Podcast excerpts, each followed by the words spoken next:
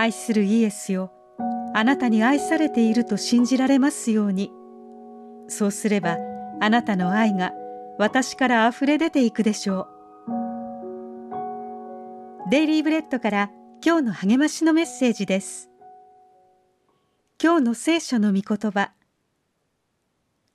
誰に対しても何の借りもあってはいけません。ただし互いに愛し合うことは別です。他の人を愛する者は立法の要求を満たしているのです。ローマ人への手紙13章8節。イエスを30歳で信じた後も多くの疑問がありました。聖書を読み出すとさらに疑問は増え友人に言いました。神の命令にすべて従うなんてどうしたらできるの？今朝も夫に八つ当たりしちゃったのに。友人は言いました。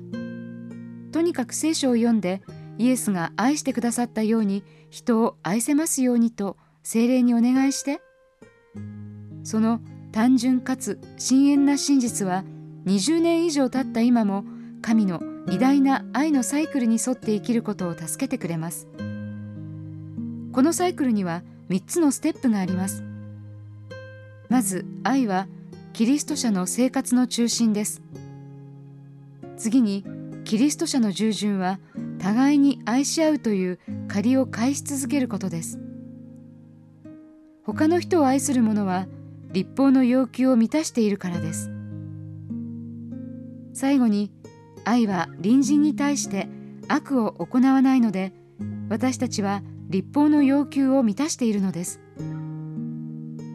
キリストの十字架の犠牲を通して表された神の深い愛を味わった人の応答は感謝です。その感謝は自分を捧げることで表され態度や言動で他者を愛する行為につながります。本物の愛は唯一の誠の神に起因します。神は愛だからです。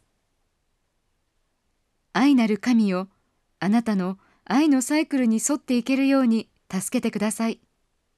今日の目想のヒント。イエスの愛を感じられない。イエスのように愛せないと悩んだことはありますか？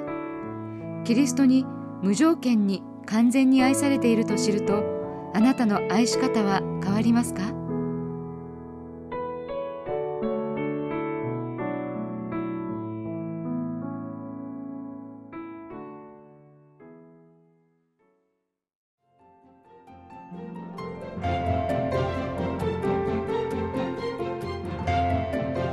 今日のお話いかがでしたか？